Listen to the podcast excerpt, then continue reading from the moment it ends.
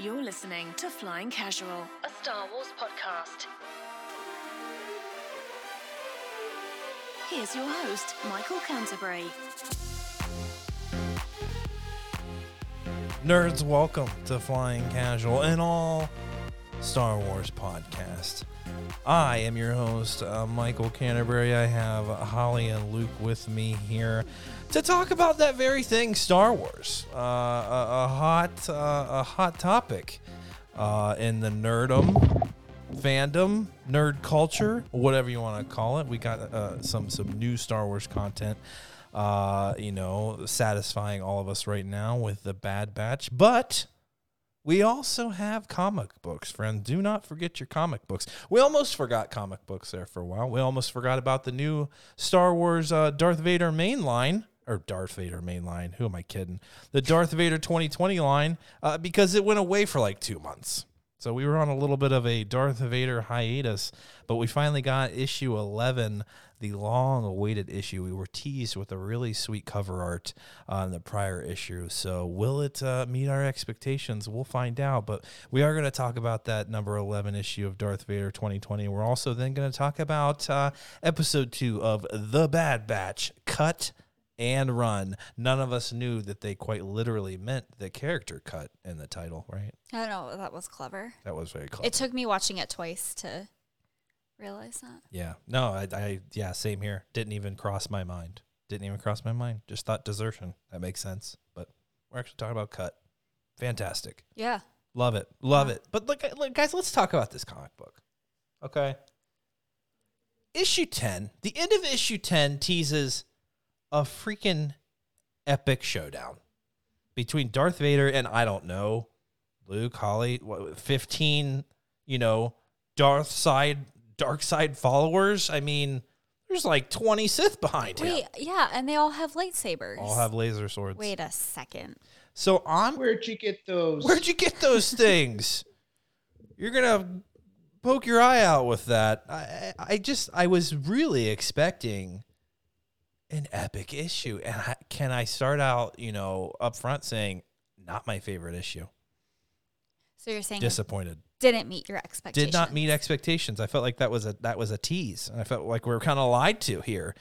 But uh, Luke, I I don't know. Maybe I'm alone in this, but I mean, I had high expectations, and I feel like this just didn't meet them. How about you, man?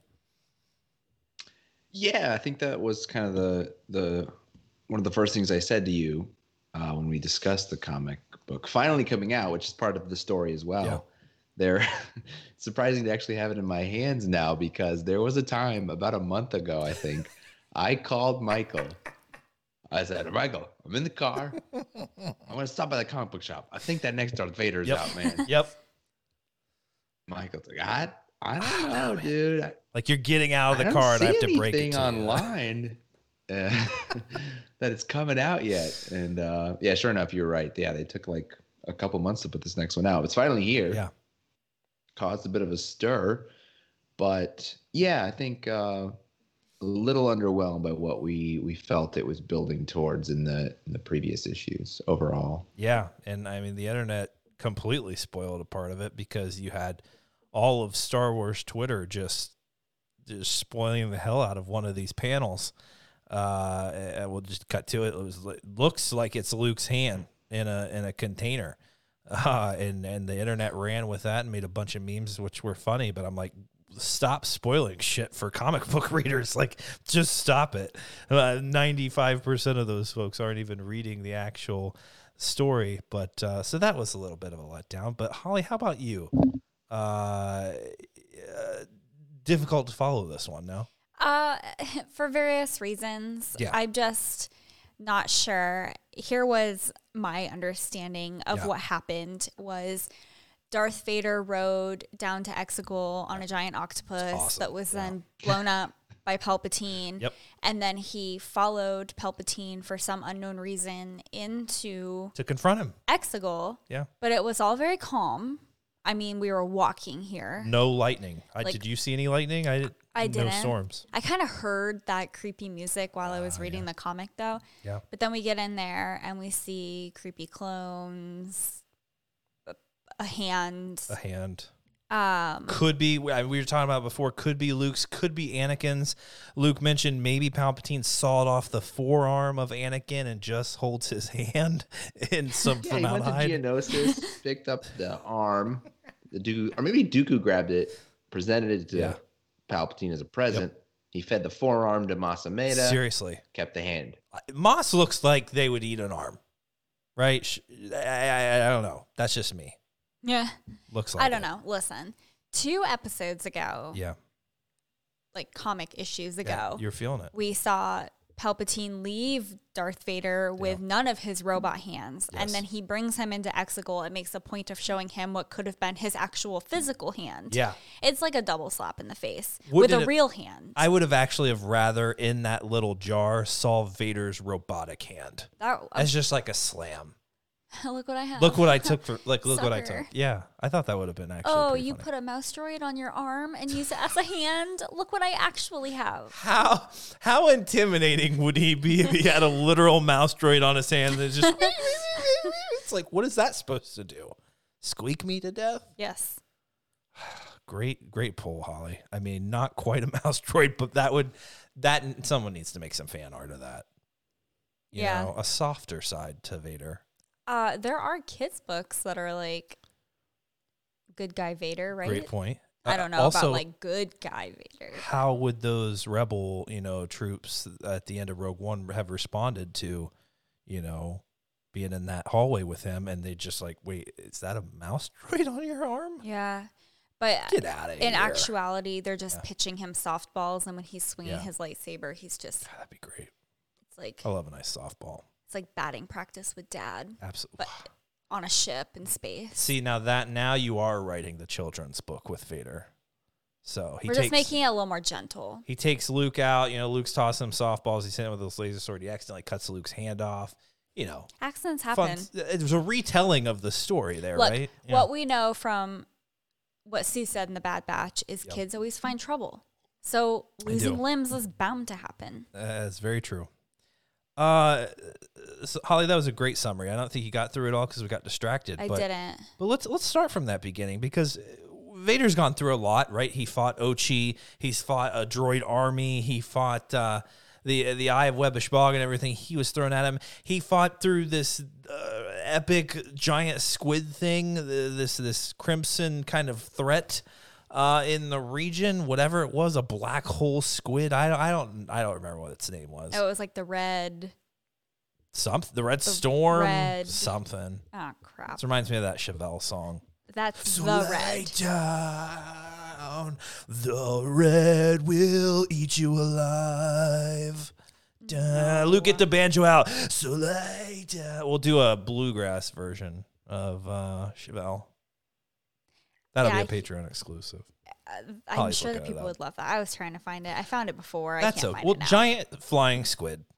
Flying Uh, squid. we know he he you know he he he needed to get through that to get to Exegol. Well, if one if, if Vader has one thing going for him, it's epic entrances. I think of his entrance in Rebels. You know, it was amazing in season two. He does always ride in on something. At the, yeah, at the end, he's riding the Tie Fighter. You're like, who's piloting that thing? Uh, the Force. Forces. So, wouldn't you know? Here comes Vader on on this giant squid thing, and I I will I'll be honest. I've never seen this in comic books, but the scale of the squid is so huge. You see Vader on its head, but it's just like a speck. I mean, it could be a mole on this squid but it's so giant and Vader's so small. They actually had to circle Vader, and then his like talking bubble comes out of the circle. And I'm like, what the hell is happening? He is riding this thing down to Exegol to confront the Emperor. That's what's happening.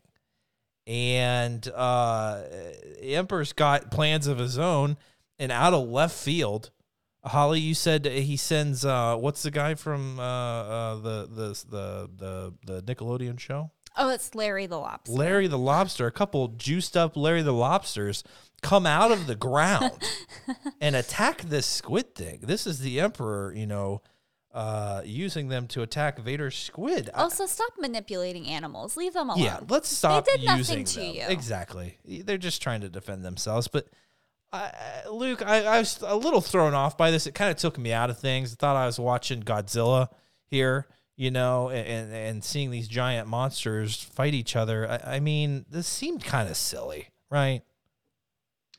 Yeah, I don't know where these crab lobster guys came from. They really came out of nowhere. They could we know everywhere. the the squid was in the like nebula thing that Mm-hmm. you, you have to get through to get to Exegol. Yeah.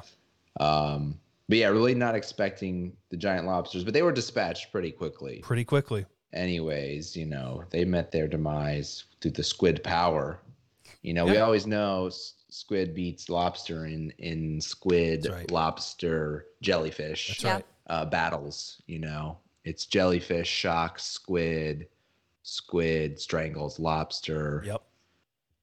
yada yada. You know, Who's the Who's the jellyfish in Star Wars though? You know, Jar Jar Binks.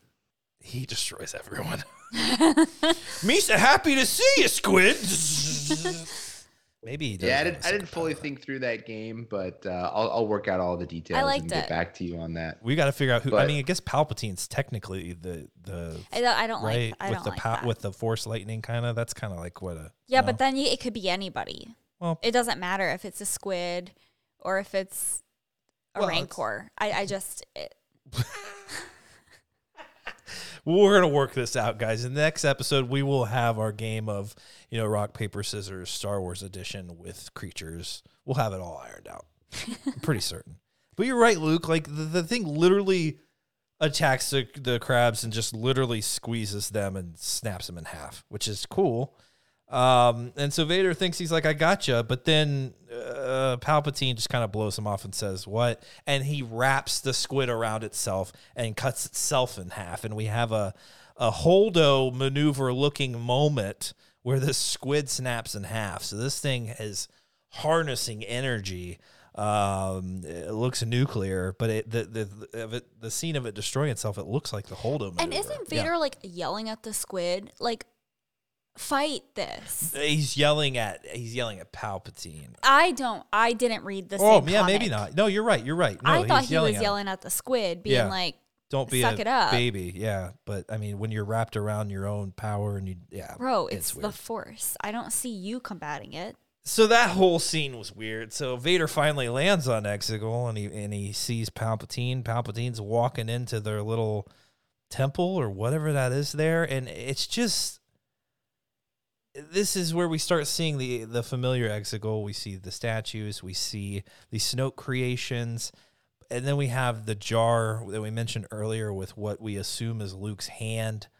Um, eh, just you know some familiar stuff there and then uh, just out of the chambers uh we we Vader gets attacked by some creations uh, I don't even know what these are uh super soldiers I have no idea uh some of Palpatine's creations attack Vader he seems to destroy them with ease um for the most part I should say and then you know we're in a situation where Vader is surrounded by these um I don't know, Sith acolytes, whatever they are, whoever the folks that were sitting in the stands of the Rise of Skywalker, those folks. Yeah. But you kind of see them up close and personal, and they have daggers, which I thought was interesting. I was expecting laser swords.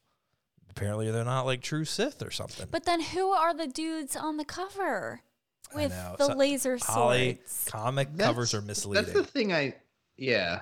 Now I'm I'm newer to the comic game and I've discovered Yep. over the time that I'm in it now though that the cover means next to yep, nothing. lots of teasing, lots of teasing. It's just to get you the to buy cover it. is like an alternate reality It really compared is. to the contents of the comic. It absolutely is. There's sometimes just just speckles of truth in whatever it is you're seeing. It's really to entice you to buy the next issue. It's exactly what it is. And maybe we'll see something. Sometimes it does happen several issues later. You get some elements of whatever it is they were teasing. So we may get it. But it seems like yeah, maybe we were get we were kind of kind of thrown off here to thinking he's going to fight like 20 Sith here. Well, these guys with these daggers, I mean, Vader just kind of makes short work of them. You're like, oh, I mean, this could be a fight. He literally just uses the Force to uh, just take their their sabers, their little daggers out of their hands and turn them against him, and he has every they they they just all get stabbed. But like they don't even. It's not even like each individual one is stabbed. He yeah. like sends the dagger through one guy into the other, yeah. across the way into somebody else. It's like Guardians it's of like, the Galaxy up in it's here. It's like overkill. It can be, yeah. And I would I would pause a yeah. moment on some of the dialogue that's going throughout these scenes right. that you've described, Michael. Um, you know, Palpatine's using these, these different adversaries to yeah. go at Vader. None of them are a match for him. And he, of course, overcomes them. Yeah. But throughout, he's mocking him again, saying, um, you know, these things could replace you. These yeah. things might be the next Sith Lord in a way. Yeah.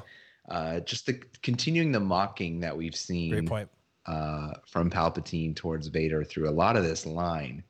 Uh, it's just the uh, you know, I think we've used this terminology before about the sort of the Stockholm type, syndrome yeah. type relationship that Vader has at this point with Palpatine. I feel like this issue was the episode of that Stockholm Stockholm syndrome, like it, uh, especially the way it ends. And you're so right, Luke. Like every confrontation he has here, he's just like, "Babe, you, you, you know, you, Vader's just like these can't be your Sith followers. There's only two Sith." And Palpatine's like, "Yeah, it's true but any of these guys could replace you. You're just a bunch of pieces, like put together. so uh, you could fall at any moment. It seems like he's telling him one wrong move, but but Vader finds a way and he, he destroys all these guys and and uh, um there, he starts to sense something though. Um, Vader can sense he's getting close to whatever it is that Palpatine's hiding, and there's just there is a bunch of dialogue here. Um, but we also have Ochi here. Ochi is walking alongside Vader this entire time. The Ochi that was attempting to kill him earlier in this line, and now is like looking out for Vader's best. Hey, let's we can go reason with Palpatine. Let's let's not go into this room. Let's not do that. Let's I can talk to him. It's cool. Like he's the voice of reason here, and he's like looking out for him. I'm like what the hell is happening with Ochi? Ochi was made out to be some badass, and now he's just cowering in the face of danger. Ochi hasn't really been a badass throughout this comic line, no. though. To me, he's more of like a Hondo esque character now, where yeah. he like says some funny things, yeah. he does some mischief, and then yeah. he backpedals. Yeah, he's and very I, comedic. I just I feel like that's kind of what he's doing, or he was intentionally set up to do this to Vader by Palpatine to kind of mess with Vader's mind. Yeah. Which is something that could be going on because you have Palpatine like encouraging Vader to try to find him yeah. here on Exegol and then like go through these little challenges that he's continued to set up and like fight these yeah creations, I guess is what we're calling them. And then the whole time Ochi's like, Man, are you sure you want to do this? Are you sure this is the right decision to make? And it's yeah. kinda like I don't know, it's kinda like the angel angel devil yeah. on the other. No, you're absolutely right. Um, so he's trying to convince him, like, dude, there's something suffering here. Like, we don't want any part of this. Like, let's get out of here.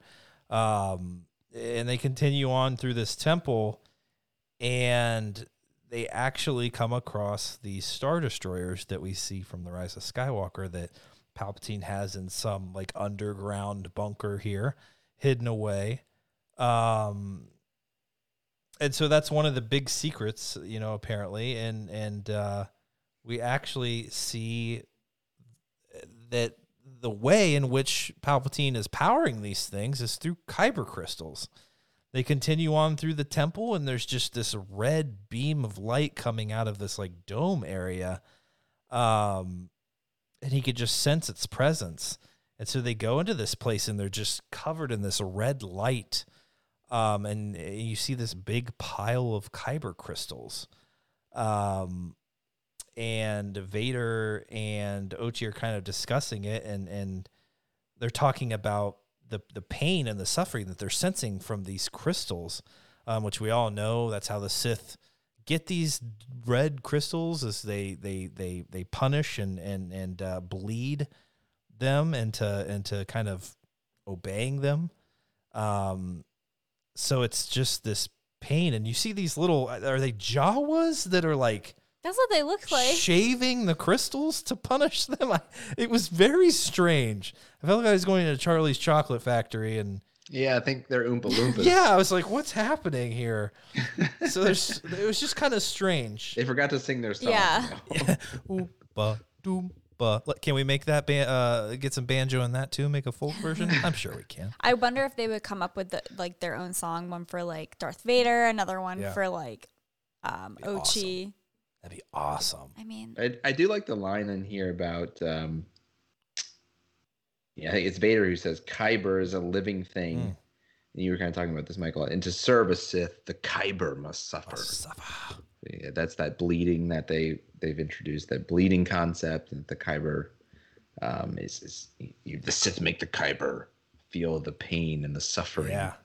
And that's why it's red and does terrible things in their hands. And I love so mu- like Ochi mentions too that he can he, like it's like deafening to him. He can hear them screaming, which I thought was super cool because to me I don't know why I just associated like a force user would be sensing that, but he a, not a force user, you know, Mhm. yeah, he serves a Sith, can hear them screaming. I think it just shows you how unnatural it is Yeah. for this to be happening because not like in the that. in the natural order of things, the Kyber crystal calls out to the Jedi Mhm.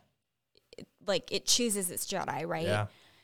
Kind of. Yeah. But we wouldn't hear it because Yeah. it wouldn't call out to us because we're not force sensitive. But Yeah.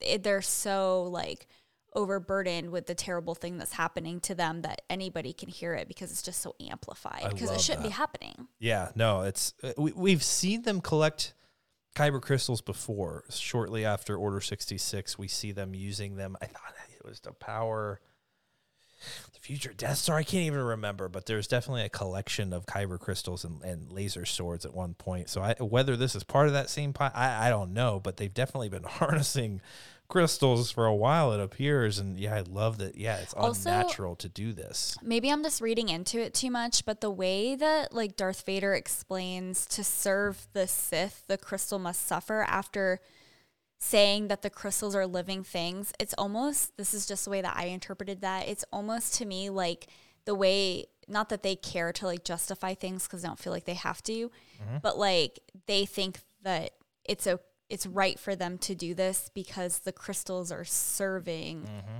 the Sith. Like they're doing this, they're living things, they're going through this specifically to serve the Sith. It's almost like not that they're doing it to themselves, but like they're allowed, like they, that they would have like an active choice in this happening when really like they don't because the Sith are torturing the Kyber crystals to get this result from them. It's not that the Kyber crystals are like suffering to serve yeah the Sith in the way that like a living thing would suffer. yeah very true Yeah, and I, th- I think in some of the High Republic stuff, um, I can't remember which book, whether it's, I I think it wasn't Light of the Jedi, but the Claudia Gray one, Into the Dark, maybe the one character talks about um, sort of the symbiotic relationship, like you guys were Yeah. mentioning, that the Jedi have with the crystals, um, and how important that is to their then using the crystal as a tool for justice Yeah. in their you know to uphold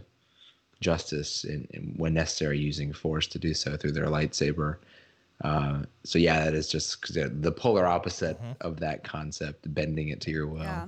and it's, it even serves uh, Palpatine's little, you know, a path that is to some unnatural. I love that you brought that up, Holly, because it definitely it just feeds that narrative of like this is the complete opposite of what we should be doing. We should not be trying to prolong life in the way that you're doing it. We shouldn't be doing this to car- kyber crystals to create energy. Like it's just it's everything about it. It's just wrong. Mm-hmm. But it feels like very industrial because Yeah. there's so many things that we ourselves are doing that kind of align with this. People are just kind of like turning a blind eye to it. Like Yeah. we don't want to think about it. What if what, what if yeah. like like can you imagine if like every time you cut down a tree it screamed like one of these kyber crystals did or something? It should. It should. I I don't want. I don't want to say that you know we should experience. What was the movie where all the plant The life? Lorax. Mm, not that Oh. one. A little darker. Avatar. Not a fan of Avatar. Was not Avatar. Uh, the, people actually started killing themselves because the of the plants rebellions. No, Is it- Zoo. not that one either. Um, Yeah, no, there's a really horrifying trailer for it where a dude just laid in front of a lawnmower. It was terrible. What? I don't. I'll have to look up what it was. I don't know. It was a terrible movie, but it was because because of the plants. Yeah, it was the way of Mother Nature fighting back. You know, we're gonna. Yeah, people just started like committing yeah. Anyway, I mean, too bad. That's a dark them. topic. We're not even okay, okay. about it. But the plant should fight back. Let's just yeah, say. a yeah. darker topic than what we're talking about well, right yeah, now. no, yeah, the end of our planet. Yeah, pretty much. Doesn't get any darker than that. Hey, tell that to Naboo. Naboo's okay. Oh, you meant Alderaan. I meant Alderaan. God damn it. R.I.P. Alderaan. Am I even a Star Wars fan? R.I.P. Alderaan. It's a Tuesday. It's late. I'm foreseeing. A, I'm foreseeing yeah. something that's going to happen in the future, guys. I got the scoop. Well, I thought it was just the Greek Express, you know, that we just literally ate five seconds before going on air. Uh, I know all the blood is rushing to my stomach right now, so I don't even know mm. if I'm mm. actually speaking. It's also past my bedtime. Wow. Wow. well, so it's really interesting because Palpatine's talking uh, here as well. Um, and, and we talked about, you know, making these these kyber crystals suffer and he says it's the pain. The pain is what's going to give them their true power. And I've harnessed that. And so um, it's essentially he's comparing like the what he's doing to these kyber crystal, crystals. They're I'm making them suffer. This pain is causing them to be powerful. And that's how you're harnessing power and it's exactly what it's the message that Palpatine's trying to get across to Vader. Um, and it, there's actually a really tra- uh, traumatic uh, a couple of scenes where Ochi, all of this power from these kyber crystals, blows his helmet off, and we see that disgusting face of his. It actually looks like his eyeballs Ochi. are melting uh, in one of them. Oh, I misread that. I thought that was one of those little Jawa creatures. It was like poking the crystal. No, it, it was. It was it was uh, Ochi, and so Palpatine says, "I tore you to pieces before, old friend, but this, this is something different, isn't it? Unlimited power, beyond anything you have ever experienced, all in my hands." And there's a very menacing scene of just kind of a the shadow almost of of Palpatine covered in red. It's very, it's very, uh, it's very powerful. Just, just the imagery here.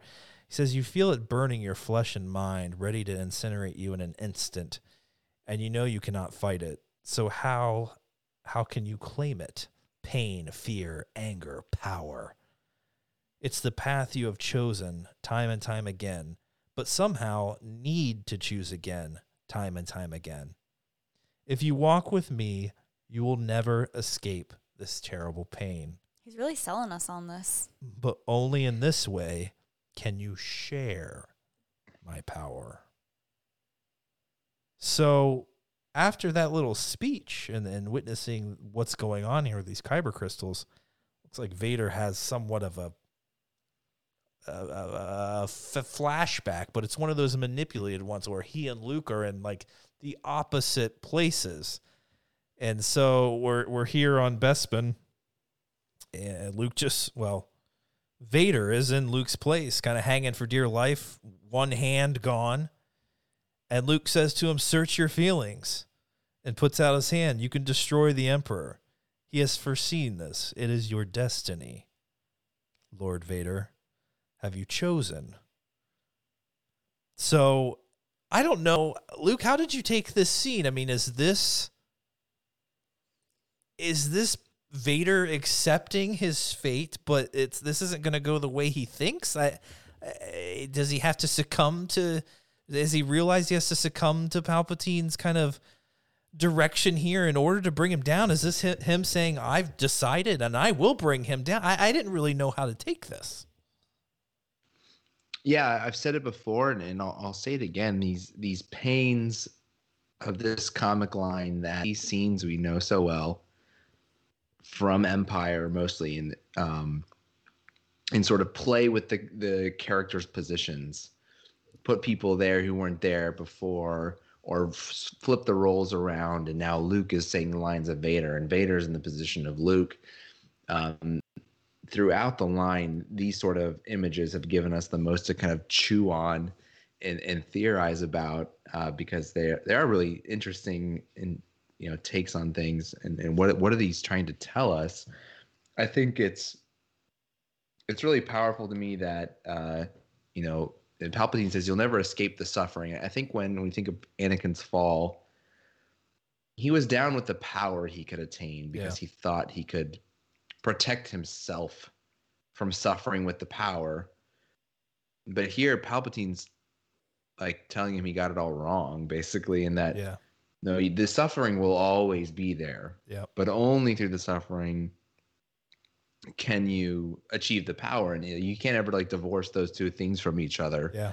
And I think that's ultimately why Anakin never, um, you know, never buys in enough where he's um, impenetrable by the light. Mm-hmm he is able to turn back because he's like, man, that's like a I don't like that deal. Yeah. In the end, I'm just not gonna go for that deal. Uh, and so for me, th- this line is also sh- like sowing the seeds that w- they'll reap in Return of the Jedi when he does turn with the help of Luke, but only with the help of Luke. Yeah, like he through, throughout this issue and sort of the preceding issues, he seems like he's had enough. He's fed up with Palpatine. Yeah. I'm going to try to actually overthrow him. I'm done. Yep. Um, but in the end, he sees his powers too much for him to deal with alone. But these images, remi- you know, reminding him of Luke again and what Luke's position is, um, and what Luke might be able to do. I think it sows the seed that together they might be able, able to overcome Palpatine. But Vader's in the pos- position where he he can't do it on his own, so now he's left with just sort of biding his time for now. Yeah, and may- maybe he's looking back on that scene with his son saying, "You know what? It was actually my son who won that confrontation there on De- on Bespin that he was able to reject that darkness. He was able to to reject taking my hand and and over maybe he he is what I need. He is what the galaxy needs to rid us of this evil. He's the one that will be able to turn away and, and defeat it all. Hopefully, it's that, that's a very powerful message. Holly, the Emperor, is gaslighting the hell out of mm-hmm. Vader. It seems like yeah. right, like hey, hey, you could save Padme. Oh wait, hold on a second. Well, we can find it together. Just join me. Oh well, you're also going to be suffering this entire time, uh, and you're probably never ever going to harness the power that I have. I mean, that son of a bitch did it. He seems like he's got Vader now where he wants him. I don't know. I, I honestly at this point like I I literally have no idea. Yeah. Because I felt like there were so many moments that Vader like went through that Palpatine put him through that would have broken him and to me this just doesn't really I guess what Luke was saying seems to be more likely to me that he's not actually like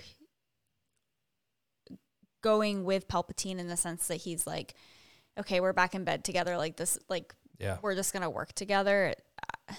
I don't know. I just like.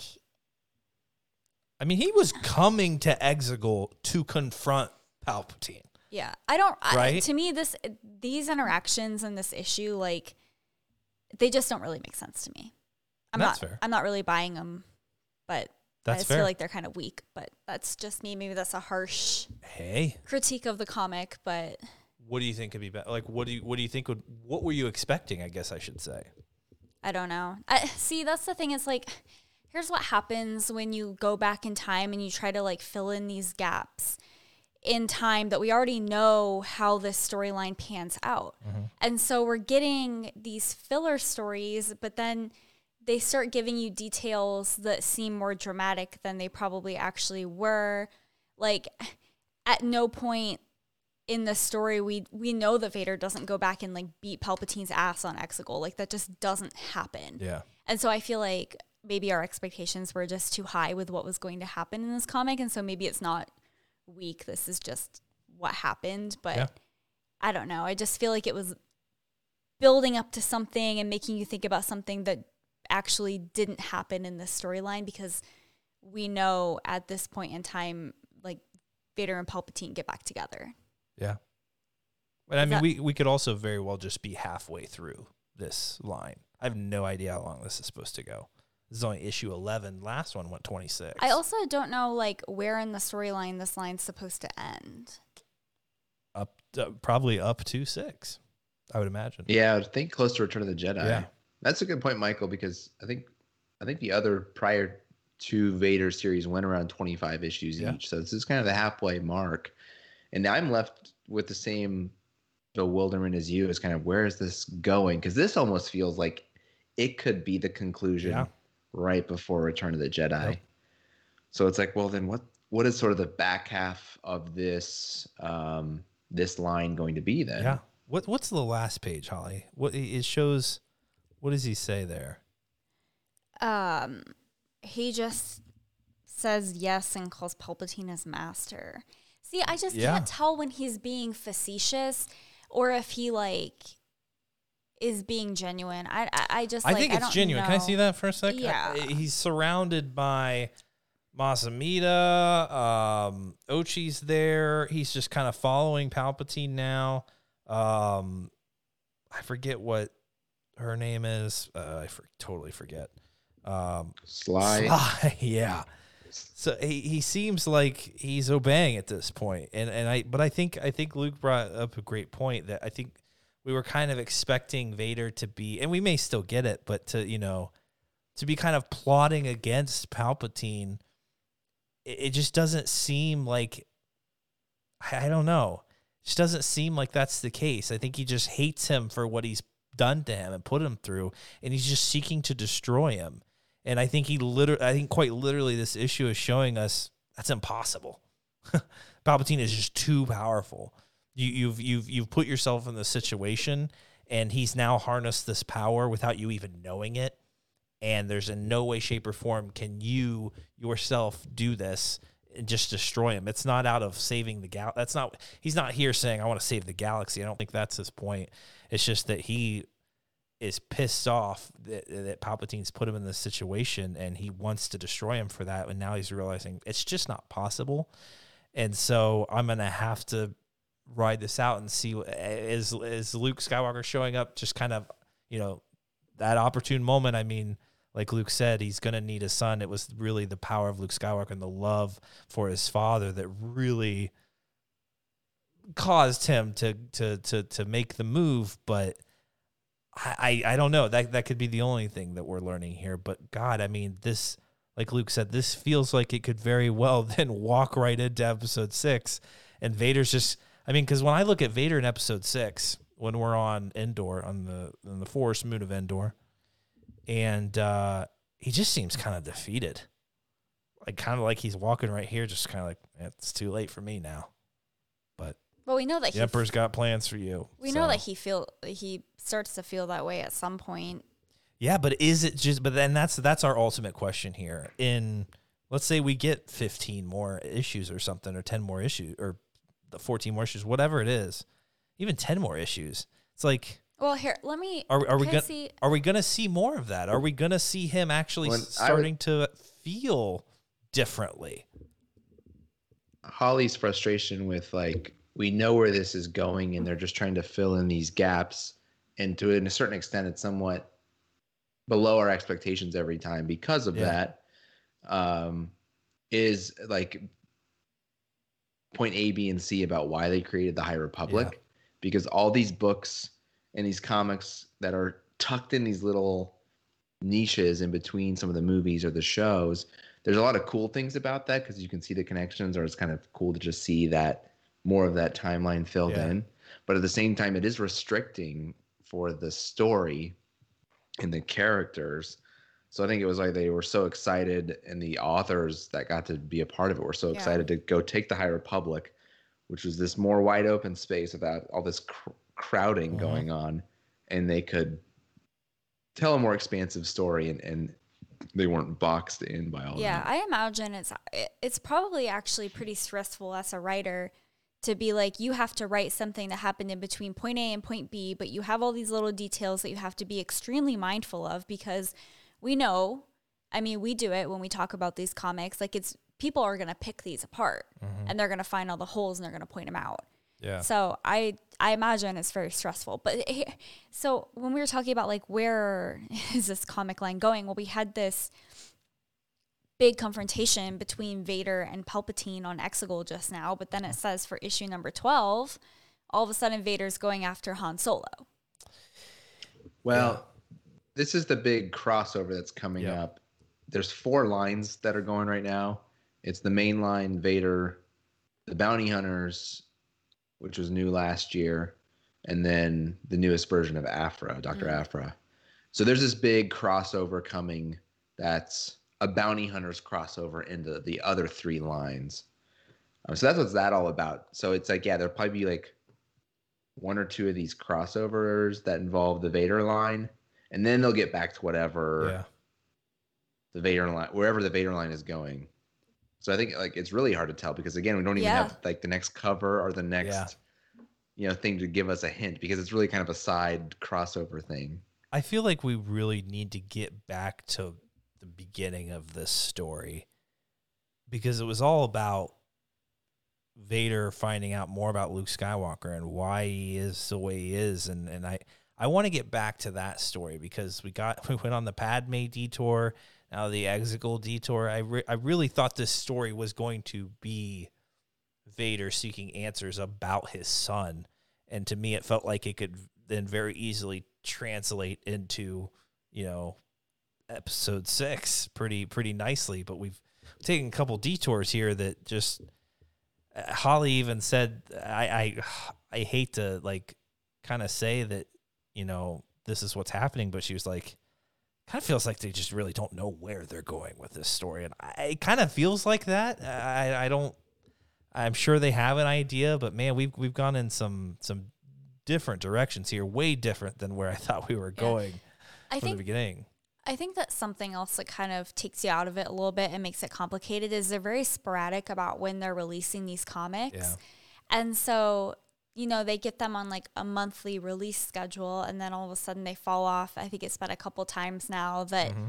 they've like fallen off and it's been like two months or three months until they come out with the next one. And so yeah. then you're kind of playing catch up and like having to remember what was happening because there's so much other content coming out. I think yeah. it's very easy, for, at least I'll speak for myself for me to get them like mix up like was it this comic line that um Luke Skywalker lost his lightsaber and went back to find it or was that a different comic line you know yeah. what I'm saying like yeah. they all all of them come out all around the same time and that was the tricky part with with the, and they were coming out around the same time and they were dealing with the same kind of timeline so yeah when we were reading those side by side and then we kind of stopped at the main line for a bit yeah, it, took yeah. some. Wait, where I, um, are we um, now? What what story are we reading? I don't want to. I don't want it to sound like I don't enjoy the comics because I really do. No, no, no, no.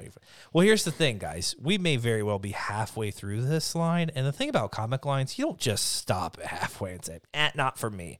Maybe after the first couple issues, you can do that. We are in bed with this story, as Holly wanted to say earlier. we are finishing the damn thing, so I think that we have quite a bit to go, and it's had such great moments I don't think that should, you know, these these kind of, you know, maybe, you know, misses here should really detour us away because there are some great moments here. Um, it's cool to learn, you know, little bits about Exegol and and and and these kyber crystals that were you know being used to power the ships, and that's that's interesting stuff. Did the Palpatine in fact have Luke's hand? Who what knows? did he do with it? How did he get it? Is is Snoke part of Luke Skywalker? Okay. I, I, I, these are questions that we're going to have to pose another time. Oh. Unless you want to get into it I now. don't know. In one of the Kylo Ren comics, they, are all related. They set. There's a little bit of Skywalker in us all. Well, no. well, no. But they said. Right, Padme?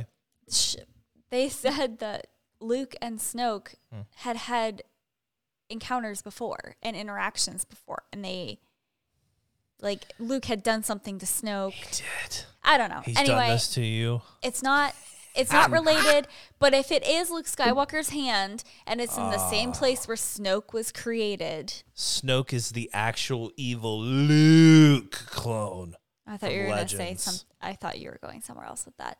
Listen, Snoke, aka Luke. I That'll make our Legends listeners happy. Yeah, it's uh, that would be crazy if Luke confronted him, they had an altercation, and he's just like, dude, this clone is like part you. I don't know. It's weird. It's like if you it's kill weird. that, if you kill the evil clone, you're killing a part of yourself. What? Okay, we're way off track. Kylo Ren killed him. I mean, I, was Kylo really the villain? I don't know. Was he really trying to kill his uncle there in that moment? It was had nothing to do with because he sense it. I don't know. Uh. That's some weird conversation. But hey, we talked about the beginning. The artist knew exactly what they were doing in that moment. Like you said, Luke, they knew what kind of frenzy this would cause. And boy, it, it stirred up the internet pretty good. I don't think anyone had a serious like discussion about it because it was just so weird. Like, where did he get the hand? Is it Luke's hand? We assume it is. Could it be Anakin's? Where's but, the forearm? But like truly, where like if it is Luke's hand, what did you do with it? What happened? Yeah. How did he get it? Yeah. Those little what are they? Little Ugnaughts cleaning up down below. Yeah. Just like pulled it out of. Yeah. The compactor. Did he inject Luke and his midichlorians into Grogu, hence Grogu's power. Eh, they're they they have a bond now closer than I. I don't know. Okay, now listen. What it like? Where do those timelines exactly? It's, it's who knows. I don't know. It's too much to think about. That's gonna have to be a whole. That's a. Why did they show us this? We'll probably never ever find out why ever. They probably laughed when they did it and they're like, no, dude, don't put that in. Wait, actually, yeah, let's put it in. It's one of those things. It's exactly right. They they've said, let's show a scene of Snoke. Oh, then we see the hand. Okay, what did they do something there? We're never gonna tell you. Or they're like, it literally means nothing. Means nothing. Yeah. I, I don't know. I kind of like that. It's not troll, even Luke's hand. troll your Star Wars fans. Yeah. Uh, you Holly, you said you saw a theory. Uh, uh, wait, no, that was Omega. Yeah, that's another conversation. Can you imagine? uh, that was Omega the beginning of Omega. Your Snoke theory sucks. God. Well, we'll get back to that story, guys. Who knows? In two months, three months, whenever they release the next next issue. But we're not we're not done with that yet. But uh, some interesting stuff there with Darth Vader. But let's move on. Let's move on to the clone the Clone Wars, the Bad Batch. Um, not the Clone Wars. Not the Clone close. Wars. Episode two, cut and run. It was fun. I enjoyed. It. Holly, you, you got to see it a couple times. I watched what, it twice. What'd you think? Heck yeah, I watched it twice. I actually liked it a lot more the second time than I yeah. liked it the first time. Yeah. The second time I picked up, I know this is true. We say this all the time with every episode that we watch. Yeah. Uh, you just pick up so much more the second Absolutely. time around. But I personally, I very much enjoy Omega's character. Good. And like this episode just like made me feel really sad for her. Yeah. I don't know. I felt bad. Just a kid. I know, just a kid. Just a and kid. I was telling Michael, these clones these those people. Yeah, the regs. No, the the clones. They always like talk about how they're so different from everybody else, but they're all the same. But our bad batch is so different from everybody else. They don't belong. They don't fit in. And I'm like, try being Omega. Yeah. You're a little girl who doesn't have any family and yeah. you don't have any role models and you don't have any friends and you've been stuck inside this very cold, sterile world. Yeah I love that. Yeah, that's a great point. And it's just like everything about Camino, at least on the, it's it's very sterile. You're absolutely yeah. right. And it's just like she doesn't have any friends. She's never met anybody her age. She's never met people like I mean, she's never been off the planet, and it's like. I mean, Lama Su has been her caregiver, right? The Lama yeah. Su, I think. I mean, that, that does not seem like a very exciting upbringing. And you just like you just have to feel bad for her because, yeah. as much as like the Bad Batch wants to say they don't really fit in. Like Omega really doesn't fit in. She yeah. doesn't have any friends. She doesn't have a support system. She doesn't have people she can talk to. She doesn't know how to talk to people if she could. Yeah. Well, she does a better job than you would think. Mm-hmm. It's also a fictional character on a TV show, but uh-huh. like I feel like they did a very good job developing her character. Yeah, I mean, I, I saw you know people giving this episode a lot of flack and yeah, you might be thinking like, why the hell are we going to this planet just to have this interaction with the Zerter? What, what, what, what uh, why aren't we going out and finding Rex? Well, I, I get it. You know, it seemed like kind of a little, little detour, but ultimately it was there's the story developing with Hunter and Omega and him becoming what appears to be this father figure and and the whole point of going here was really to show like what it's going to take to be a father figure. And, well, also, yeah. they learned about the inhibitor chips because the I inhibitor chips. yeah, that's yeah. that's not information. That's information that Tech had. I think yeah. I said this last time. Luke mentioned he liked Tech's yeah. the kind of humor that Tech brought to the show, and to me, Tech was that guy who would just like sit on information. And people were like, "What you knew this the whole time?" He'd be like, "Duh." Yeah, duh. The of course chips I did. are what's controlling everyone. You didn't. That was yeah, and not to mention when when Omega mentions the chips she doesn't seem very bummed out about it. I don't think she realizes what they were being used for. She just knew this was a procedure and she probably even assisted with doing it. And that's what they were doing. And she did she seemed kind of gung ho about it. Inhibitor yeah. chips. It yeah, I know you, those. You talk about those, yeah. It shows you the naivety that she yeah. has because she was being raised exactly. in this around these people who that was what they were doing and that was the right thing to do. So mm-hmm. to her, there wasn't anything wrong with it because yeah. she, she, didn't have any no reason different. to think that it was bad. Uh, Luke, I thought this episode did a really good job. I know when we we all saw the previews, we saw the trailers, we, we were everyone's speculating Omega, like what does it mean? Like is she force sensitive? Like could she be the perfect weapon? And you know, we all speculated like that, but was, this episode did a really good job of saying this is literally just a child. You know, she she's gonna make the same mistakes any other kid's gonna do. She's gonna get herself into trouble. She has no idea what these chips are actually capable of doing. Like like Holly said, she's very naive, and and I think a lot of us, as we do as Star Wars fans, tend to, with all the speculation, start creating storylines in our minds, and it's really just a five or six year old kid who you know eh, doesn't know how she's created, where she comes from, has no family, like Holly said, seeing dirt for the first time. Like, did a really good job of bringing her back home to say, you know what, like she can't just be one of the Bad Batch. She doesn't have these skills. At least she's not aware. It's gonna take. She's gonna have to grow up. Hell, she may be on some expedited growth rate she may be 20 years old in two days. We we don't know. so it's going to be an interesting interesting journey. But she is just a kid, and there's so many episodes to go, and we all need to realize that. I thought this episode did a really good job of doing that. What what what did you think? There's this interesting kid thread going through a lot of Star Wars over the past couple years. This this episode, I think, was going to be a sort of slowdown in the pacing. Mm-hmm compared to the big opening. Yeah. Uh, I think everyone should have expected that. Not that there was an action in this episode, but it was like it was more character. Like let's get to know the group as they figure out their new place in the galaxy, yeah. and uh, but yeah, a lot of it's through the eyes of Omega experiencing the galaxy for the first time, which is really like great to see her experiencing dirt yeah. for the first time and like plants because she's been in the sterile environment of Camino. But there's obvious, obvious sort of um, blaringly obvious connections to this episode with the fourth episode of Steve is in one of the Mandalorian yeah. where they get away to this sort of quieter, more agrarian, rural type planet, and um, you have these these people who are caregivers for this young being and they want what's best for the young um, young child and they think what's best is for them to live more of a familial yeah. type of life here um, so very strong parallels to that story in, in mandalorian and then it was interesting to me in the using the marvel app i've been starting to read that bounty hunter series i alluded to earlier that came out um, starting last year and kind of running running currently as well. And in that story, I won't go into the details, but there is that same dynamic of ultimately it's revealed this story is about there's this important child mm-hmm. um, that is symbolic.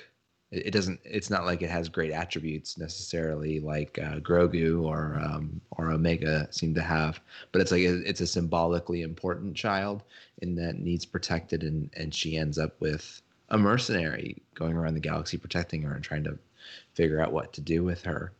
Uh, so it's just it's funny or surprising. I don't know if it's coincidence or if it's just like a mandate around Lucasfilm to make stories like this, but it, it keeps popping up over and over yeah. again. This um, this child that needs protection, this child that's significant in some way. Uh, so I think it's interesting to see and compare those those different things. But Omega, like I said, is uh, unique enough to me. Uh, and it's not just like a copy. It's like, oh, this is getting old, uh, because she she has a different experience and different attributes. I don't. I still don't think she's force sensitive. I know mm-hmm. that keeps mm-hmm. building that speculation. Uh, so I think she that sets her apart from Grogu in that way. And plus, Grogu would kind of you could tell he'd experienced some of the world, even though he's nonverbal yeah. in the traditional sense and stuff.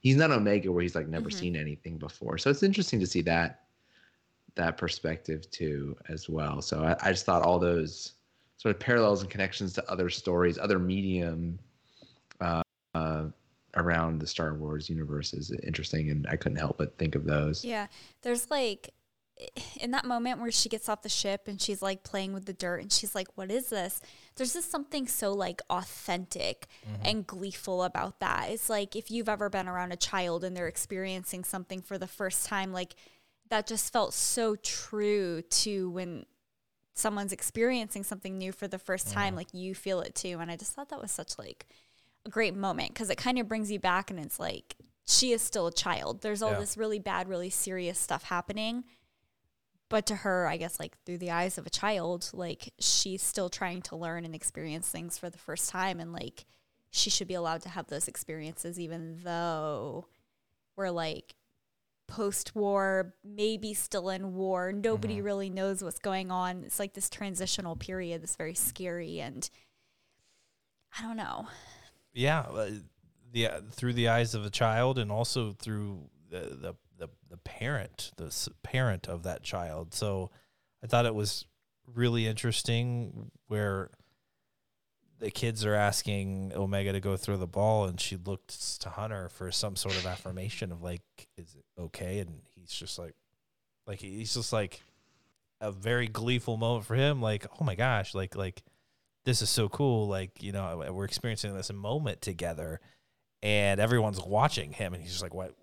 what the hell is everyone watching? Like I feel like Din had some of those moments in the Mandalorian too. So it's it's cool that they're both having these new experiences for the first time, and it's so I don't know. They're they're obviously both enjoying it, and they're they're starting to kind of you know feel for each other in a way they're not familiar with. He's usually just caring about himself and his team, and it's like now I have this kid to take care of.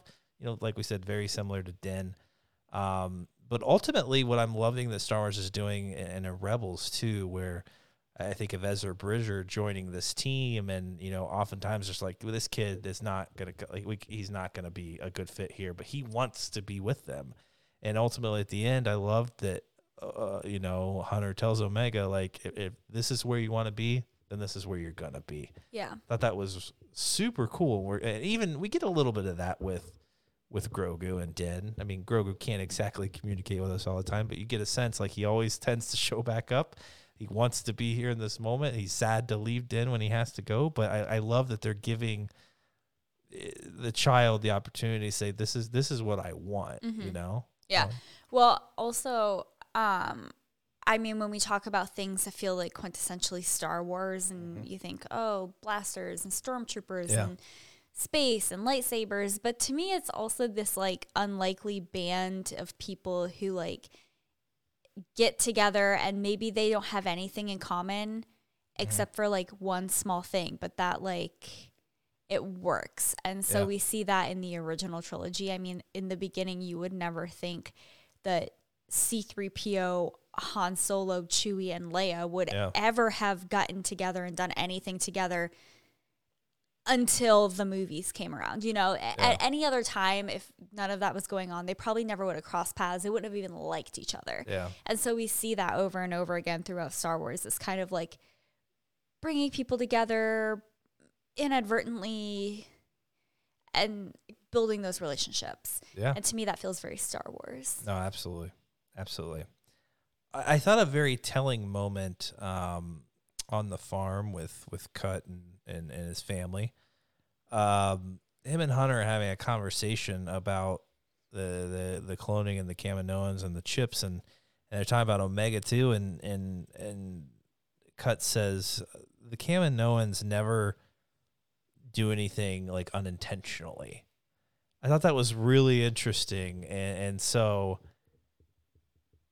it almost seems like there's some story to be told about the Bad Batch themselves. I don't know if we really know what their purpose was other than they have these heightened abilities that you know they work well together to do missions. Is that truly was that truly their purpose? Like yeah there's a lot to omega we have to find out and and all that but what was what was their true purpose? Was it originally this this was the idea of this clone force 99 and i don't think it was um and ultimately i think it was i don't know if it was lama su one of the kaminoans whoever it was that was kind of the parental figure for for Omega seemed to protect Omega in that moment, like allowing her to leave almost to protect her. Yeah. It felt very intentional. She was doing something with the door, I, holding it off. I don't know what she was doing, but letting her go to protect her for some reason. There was a, there was an intention there. Well, the um, two Kaminoans at the end of the first episode yeah. have a conversation about making sure that she was able to get out of there, right? I can't. Or that's remember. kind of what the conversation yeah. was alluding to. Yeah. So I thought that was really interesting. So I feel like there's we might get we might tap in deep here into the Bad Batch and kind of learn, you know, earlier stories about them. What what really was their purpose? Um, and maybe Omega has much more to do with it than we realize, and this isn't just some coincidence. Um, I, I don't know. I don't know. Um, other familiar stuff or other interesting stuff. Luke, what what what what stuck out to you in this episode? Well, I want to pick up a little bit on what you were mm-hmm. saying there because he, the Clone Force 99, the Bad Batch, have described themselves as defective, yeah. which which implies an, they're accidental. Their uniqueness is accidental, and I always I took it that way when they were introduced as well. Be it'd be interesting to go back to those Clone Wars season seven episodes and see. And it wasn't explicit, but I've always thought of, um, if you recall the Clone Wars episodes on Kamino, where um, Kamino was attacked by the. Separatists. Mm-hmm. And there was this character called 99 yep. who was a sort of deformed, malformed clone who was like kept around to be like mm-hmm. a janitor maintenance yeah. guy on the facility and ends up being a, a hero of sorts and um, he, i couldn't help but draw the connection between him being named 99 mm-hmm. and when the bad batch is introduced them being called clone force 99 to me reinforces this idea that it was an accident. Yeah. That, that the bad batch their uniqueness was an accident rather than intentional. But then you have like you mentioned this this character cut saying no they wouldn't have they wouldn't have done it unintentionally. They sort of have a reason for everything they're doing and they're cloning and it suggests it's very for the most part precise. Yeah. so that was interesting to me to think about uh, that yeah if it, if it is more intentional it's just kind of a that probably makes more sense yeah. um, but it's sort of i have this conflict in my head with those those ideas from the from the Clone Wars, uh, you know, content. Can I add to that? Because yeah. I don't think I think I had stuff to say about that too. Because so the way that this is just me, the way that I'm interpreting all of those conversations and things from the Clone Wars is that perhaps the Bad Batch did end up being defective. Mm-hmm.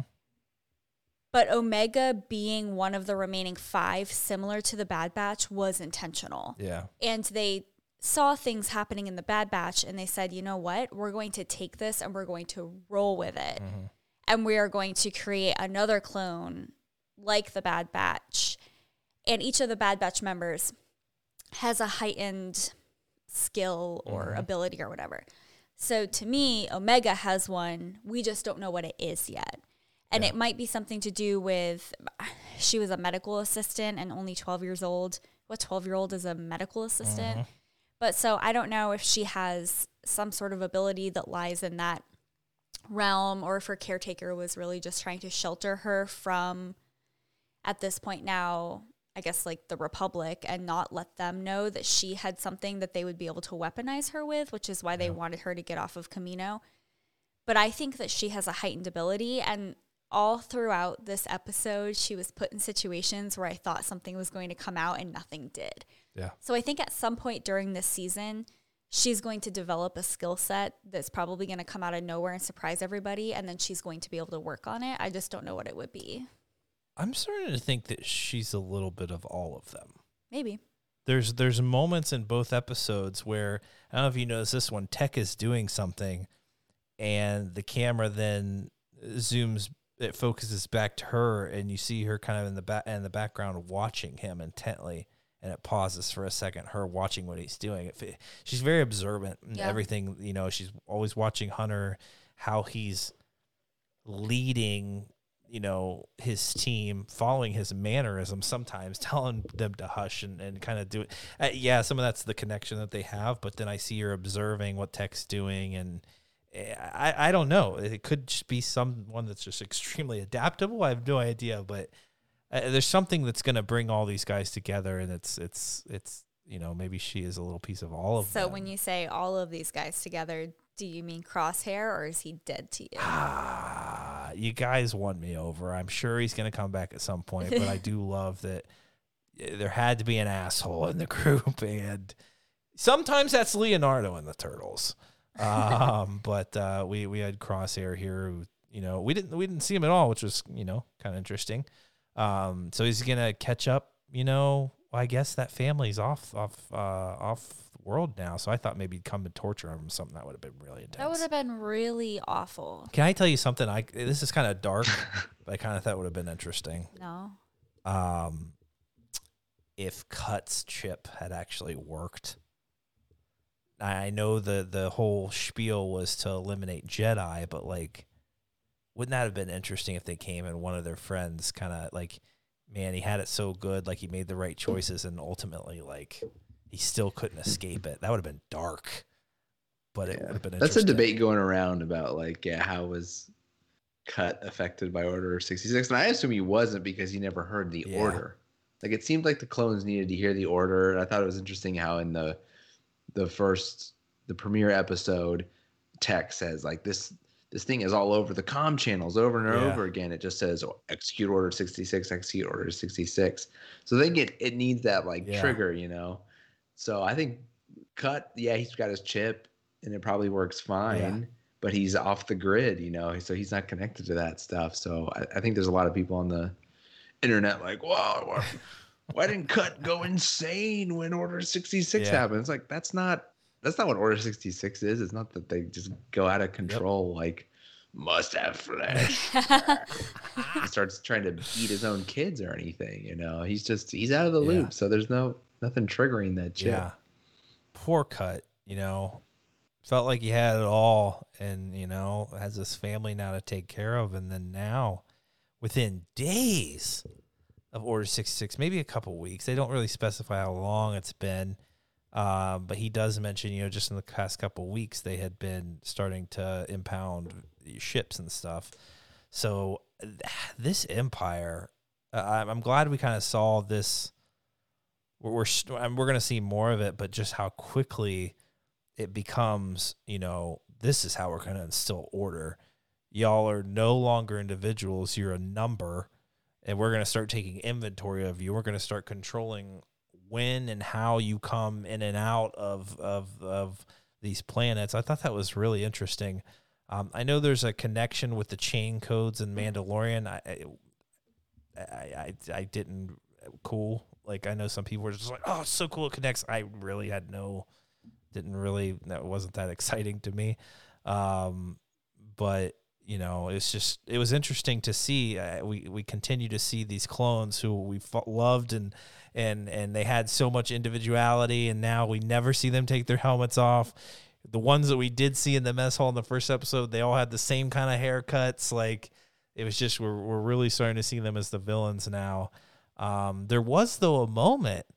Um, as much as you think this inhibitor chip is kind of controlling them, there was a moment when when when Cut was getting on on the ship to leave, um, the clone stopped him and said, "You look like," and then got interrupted by one of his buddies to go fight Wrecker when Wrecker was causing a ruckus, and uh, you're just like, "Wait a second, like."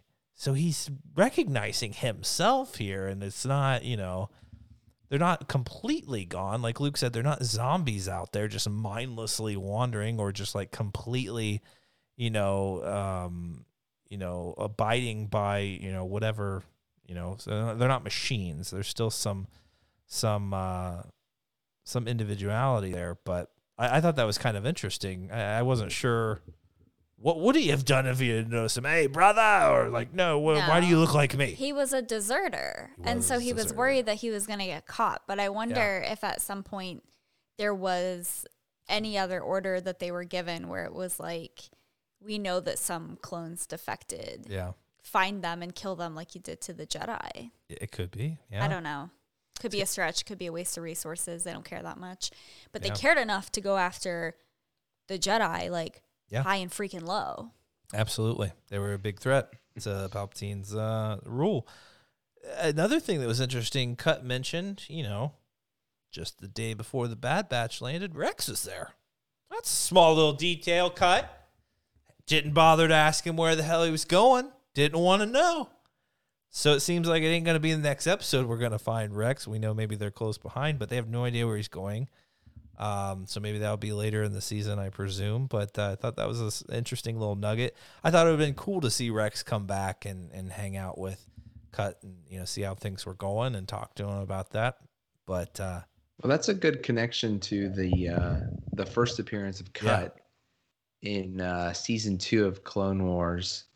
Uh, you know, we talked about this last episode when we were speculating where are they going, and and this was one of the main speculations that they would go to this character. Yeah who was a deserter from the clone army, and you see in in Rex gets injured on Saleucami in Clone Wars season two, and ends up finding this farm where Cut and, and Suu live with their kids, and they help sort of rehabilitate him. And, and Rex is reckoning with this idea of this guy who's a mm-hmm. deserter mm-hmm. and um, who now has loyalty to his family and protecting them rather than loyalty to the Republic like Rex mm-hmm. has. And, and you see Rex reckon to, with that uh, through that Clone Wars episode. I went back and watched it, and uh, one one big uh, difference is that uh, Suu is much more scantily clad in the Clone Wars. Really?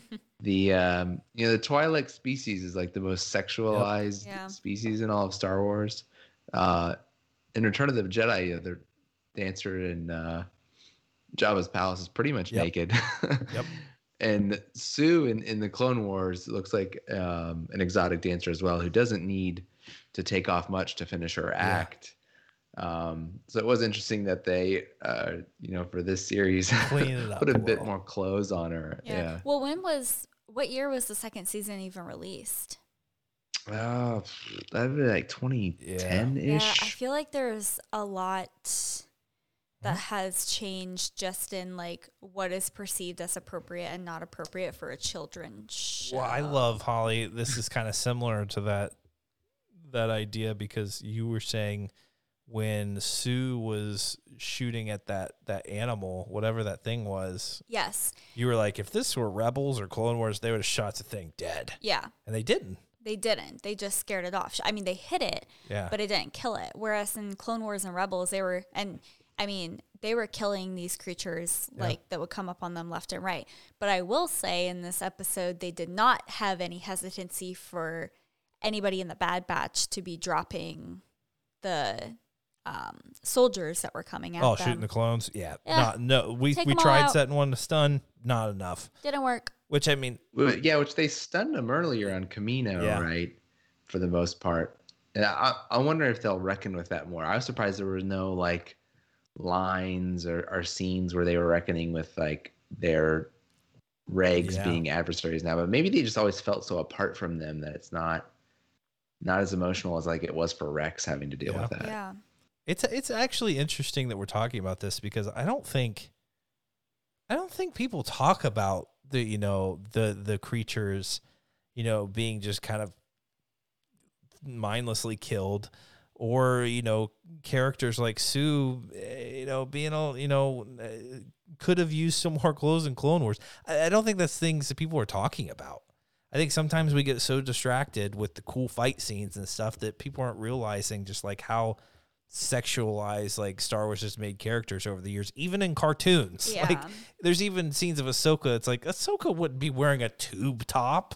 Come on, like this is stupid. Everyone else is wearing armor and she's in a tube top. This is stupid. Yeah. Like I, I just feel like we don't talk about that stuff enough, and, and it, maybe it seems like Star Wars trying to rectify this issue a little bit and maybe do better.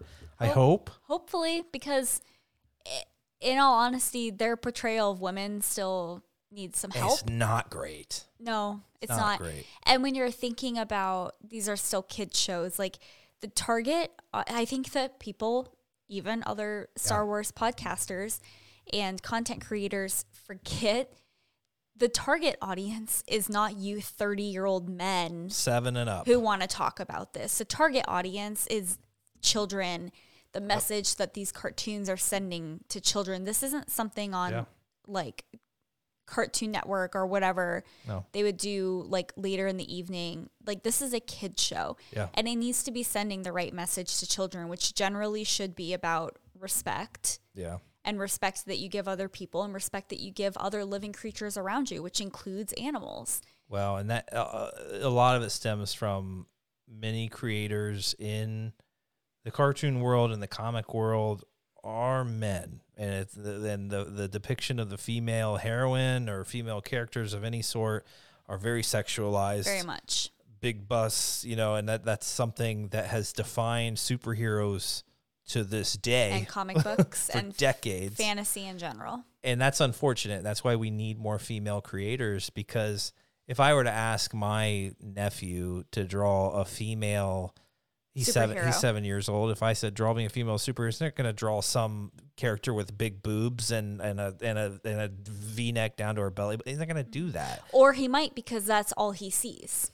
I mean, maybe, but it's uh, like You it's being it's- uh, these characters are being created by by men mm-hmm. to fulfill a fantasy and Or and we- other men. Exactly. We need to do better. So I, if more female creators are going to uh, absolutely help with that. And, and so I think Star Wars could do better in that Yeah. regard. They need to be the thing is like female female creators are out there, they're just not getting hired. Yeah. And so I think that there needs to be more of a push to increase the employment Mm-hmm. of people who are going to bring diversity to these creations. Yeah. And there's a lot of great content out there that you can watch that, that shows, that just shows you the difference between Mm-hmm. male creations and, and female creations when we're talking about characters and superheroes. Really fascinating uh, stuff. A lot of research has been done on this and we could just do better. Um, but I think it's just something that doesn't get talked about in Star Wars because it gets so distracted with other stuff like the Force and laser swords, and it's so cool. And people say, "Man, we- we- you just ruin a good time." You're you're some, Don't be such a wet blanket. some of this stuff is ruining it for for our younger generation. So or for me. or for for women in general. Um, but you have a better idea of it. I'm talking about very impressionable Yeah, minds that, that, absolutely. that don't. So, yeah, I think Star Wars can do better, um, and maybe we're doing better in the Clone Yeah. Wars. But it is it is really interesting to see how those characters and the outfits and the way that they Mm-hmm. act is evolving over time. Yeah, Um, as I feel like there are more people paying attention to these shows, there's more yeah, pressure on these creators to be doing things differently, and uh, generally, it's more accessible now with Disney Plus. I think. yeah, absolutely, absolutely. Um, so yeah, it was a good episode. Feel good episode. You know what else I love? We have no freaking clue where we're going next. It's awesome. It's like like the Mandalorian. Let's hope we're not going to Tatooine. Ugh. Kind of feels like it, right? They- I could kind of feel it. I don't know if you guys caught it, but on um, on the Star Wars YouTube, they release kind of little trailer type things for the next episode Oh. a day or two after the last episode airs, and it looks like we might be getting into the Fennec Shand Okay. crossover. Okay.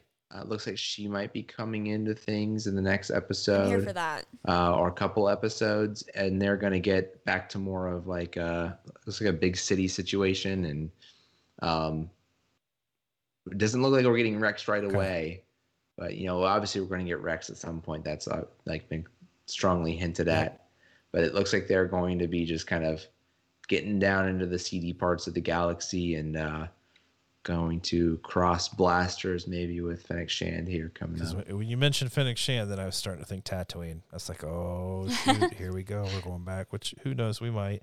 But I, I, as much as I was thinking, you know, we're two sep- episodes in, I thought the Bad Batch may need to take a break from each other and go out and just kind of see the world, you know, separate. Doesn't seem like we're going to get that. It seems like they're going to need to rely on each other just to literally survive. Yeah. Because they're going to be hunted. Um, Hunter becomes the hunted. Ooh, I love it. I love that. Might be a title of an episode, Holly. you have to hold on to that one for Hunter later. becomes dad, dad. No. hunted. So yeah, I, I don't. I don't. I have no idea where we're going with this and that's great. I think that's great. I, I'm, I'm so over leaks. I'm so over that crap. I'm over. Stop stop posting leak set scenes from the Andor series. I'm just over that shit. I want to be surprised. Um, now you're sounding like me. I'm a I'm I'm I'm down for a trailer, but man, people love to spoil shit. And I'm just so over it. Doesn't want it anymore. I just don't because you're you're ruining it for me. You're I didn't need to know that the shore troopers were going to be in the Andor series. Leave that a surprise. Wow, now you've spoiled it for everybody. Damn it, I did. Now you could if you're on Twitter, if you're on social media. No, I that. didn't see that. Well, Holly, I'm really sorry. God damn it. If I saw it, you saw it. My eyes are your eyes. Whoa. Um, but yeah, it was fun. Anything else about the episode, guys? It was just a feel good episode. Um, Hunter's gonna become a real softy here, so it's gonna it's gonna be interesting. You know, I it was I thought it was kind of risky to continue another father story, father figure story. Got a lot of that in the Mandalorian, a lot of it in the mm-hmm. Mandalorian.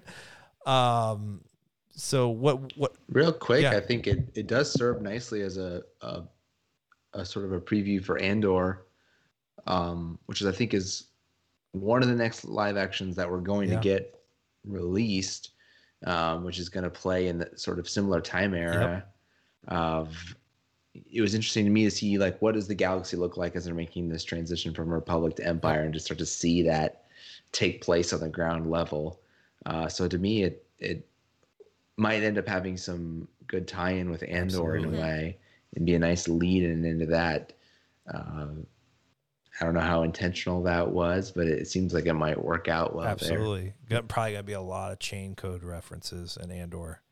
Now that we know that that's a thing, and Holly, you also said how cool would it be to see Omega in live action? Who knows? Maybe Andor and Omega best friends. Uh, who knows? Maybe. Maybe. Maybe she recruits him.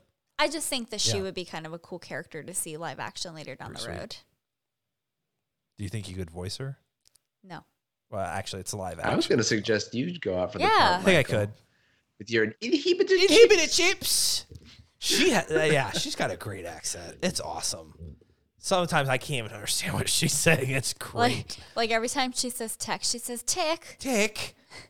She also said something I can't even. I can't remember. Makes me want to watch Flight of the Conchords. Yeah. Oh my god, I love that show so much.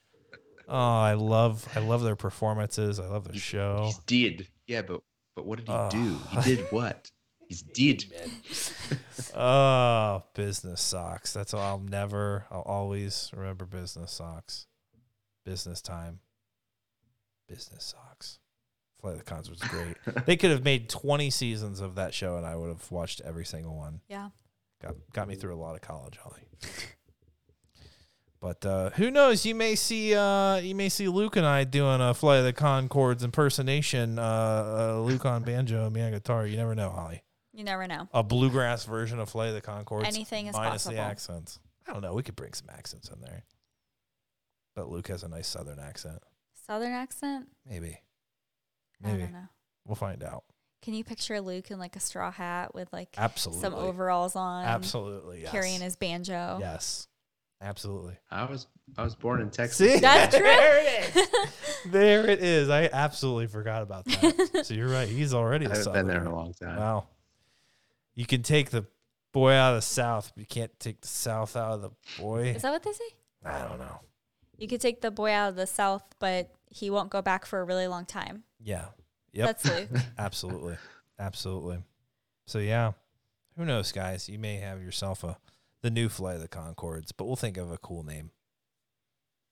Don't know what it is. yeah. It's gonna take me a bit, but yeah, guys, uh, Bad Batch, not disappointing. A nice, fun show. Maybe Star Wars is doing better with our uh, female characters and and less slaying of animals. Hopefully, um, nice changes there. But uh, and hey, a decent Darth Vader, you know, issue. We'll see what happens with that story as well. But uh, hey, it's new Star Wars material, and we're always going to be here for it. That's what we love to discuss here you know, yeah, we'll speculate with the best of them, but we're not talking about leaks. We're actually, we're actually talking about Star Wars material that's coming out, Star Wars content. So we love it. We're going to continue to consume it, and I hope you guys are here along for the ride. So uh, if you like what you heard, guys, uh, you know, subscribe to the podcast, like us on YouTube, subscribe to us on YouTube, whatever you can do to support the podcast. Give us a review on Apple. Um, whatever you can do to support support the podcast, we appreciate that. You can check us out on Patreon, see if there's a tier right for you. Check us out on all social media. Join our Facebook group. We're doing a lot of fun things in there, a lot of fun conversation. Um, but you know, if none of that, just continue to enjoy the podcast and enjoy Star Wars along with us. So we appreciate you guys. Uh, enjoy the Bad Batch uh, and the coming episodes, and stay tuned for the next installment of Flying Casual. So take care of one another, and may the Force be with you always.